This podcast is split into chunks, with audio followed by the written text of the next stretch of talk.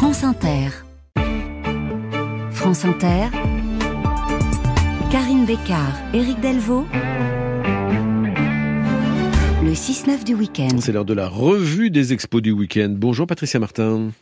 Bonjour Eric, bonjour Karine. bonjour Patricia. Alors c'est la première grande exposition en France consacrée aux trois traditions médicales asiatiques, traditions euh, indiennes, chinoises et tibétaines. Alors ça s'appelle Médecine d'Asie, l'art de l'équilibre et c'est au musée Guimet à Paris.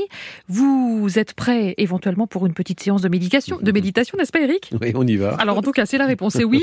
Foncez à Guimet, vous pourrez vous y exercer. Et Patricia, pour en parler, vous êtes euh, au bout du fil avec la commissaire de cette exposition Aurélie Samuel. Aurélie Samuel, bonjour. Bonjour. En tout, 300 œuvres hein, dans, cette expo qui viennent de collections nationales françaises, mais aussi de, grandes institutions patrimoniales européennes.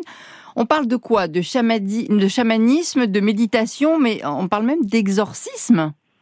Oui, on parle un petit peu de tout parce qu'en fait, la médecine asiatique est une médecine euh, qui, bien sûr, a une approche scientifique au même titre que la médecine occidentale, mais elle est très liée au sacré, au sacré, aux croyances, aux talismans, aux protections. Donc ça va en fait de, de la partie historique où on voit un petit peu euh, toute l'histoire de ces médecines et tous leurs points communs et leurs divergences, jusqu'à la médecine de l'âme en fait, euh, qui protège autant l'esprit finalement que le corps. Alors dans cette exposition, euh, Aurélie Samuel, il y a une vidéo euh, où on voit même la circulation des flux énergétiques euh, dans, dans, le corps. Est-ce que c'est ça, au fond, le point de départ, le point commun à toutes ces, ces médecines asiatiques? Absolument. En fait, notre but, c'était euh, à la fois évidemment d'expliquer ce que sont ces médecines, mais de montrer qu'elles sont guidées euh, par une même euh, idéologie et une même esthétique. Et l'un des points communs le plus évident de toutes ces médecines, qu'elles soient indiennes, extrême-orientales ou tibétaines, c'est cette conception en fait de flux énergétiques qui parcourent le corps, alors qu'ils sont des flux vraiment spécifiques hein, qu'on appelle les méridiens. Ça ne correspond pas à la circulation du sang, ça ne correspond pas à des circulations connues, en tout cas en Occident, mais c'est ce qui permet un équilibrage. Et lorsqu'une maladie survient, c'est parce que ce flux énergétique est bloqué quelque part. Alors il y a plusieurs méthodes évidemment pour euh, le, rectifier. Alors il y a des méthodes de digipression, des méthodes d'acupuncture, des méthodes de massage, des pratiques énergétiques et bien sûr le contrôle du souffle, la méditation. Et c'est vrai que tous ces aspects sont communs finalement euh, aux trois grandes médecines. Et c'est des thérapies qui étaient déjà présentes dans la mythologie en fait. Absolument, des, ce sont des, des, pratiques qui remontent à des temps euh, très anciens. On a des traités euh, euh, médicaux qui remontent au 7e, 8e siècle en Chine, un peu plus anciens en Inde. Alors peu sont parvenus jusqu'à nous, mais il y en a quand même un certain nombre. Et c'est vrai que toutes les pratiques étaient déjà énoncées, étudiées. Et c'est justement notre approche aussi dans l'exposition. C'est-à-dire que l'introduction vraiment présente de manière géographique les grands systèmes et les grandes divinités. Mais après, on a fait une approche technique par le soin, avec d'abord le diagnostic, la fasciomancie, qui est une façon de regarder le patient, de déterminer quelles pourraient être les pathologies à partir du son de sa voix, à partir de la façon de se tenir, à partir de son alimentation.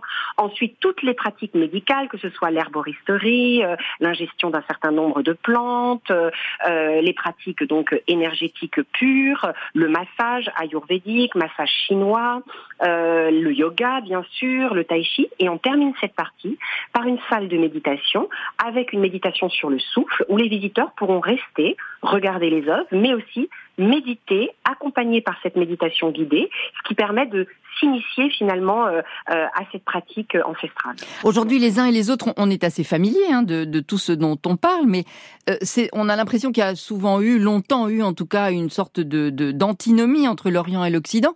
Et pourtant, vous montrez aussi dans l'exposition, c'est un dialogue qui a commencé il y a très longtemps, au XVIe siècle. Oui, en fait, cet engouement pour la médecine dite orientale, elle date pas d'aujourd'hui, en fait. dès le XVIIe siècle, des jésuites et un certain nombre de voyageurs qui sont allés en Orient ont ramené des herbiers, des plantes et ont commencé à écrire sur l'acupuncture, sur la moxibustion, hein, qui est l'application de bâtons d'armoise chauffés sur la peau pour euh, atténuer les douleurs. Et à partir du 18e et du 19e siècle, on a un certain nombre d'ouvrages en fait, et on voit qu'ils comprenaient déjà assez bien. Et euh, c'est intéressant parce qu'on y a aussi des voyageurs qui ont ramené des mannequins d'acupuncture qui étaient des mannequins pédagogiques, des peintures, notamment une peinture de dissection qui est assez incroyable, qui est extrêmement rare, qui est euh, japonaise. Et euh, il y a aussi eu un mélange entre les deux, c'est-à-dire que lorsque les euh, occidentaux sont arrivés aussi, par exemple au Japon, à partir de l'ère Meiji, quand le Japon s'est ouvert à l'Occident, la médecine occidentale, dite allopathique, a aussi imprégné cette médecine orientale. Donc il y a vraiment eu un échange. Et c'est vrai que l'engouement d'aujourd'hui, finalement, il a un ancrage historique très important. Merci beaucoup Aurélie Samuel. Donc on va aller méditer avec vous en votre compagnie au musée Guimet à Paris euh, au cours de cette exposition Médecine d'Asie, l'art de l'équilibre. C'est jusqu'au 18 septembre prochain. Merci beaucoup. Merci à vous. Eh bien, méditons ensemble effectivement. Patricia Martin et à la semaine prochaine.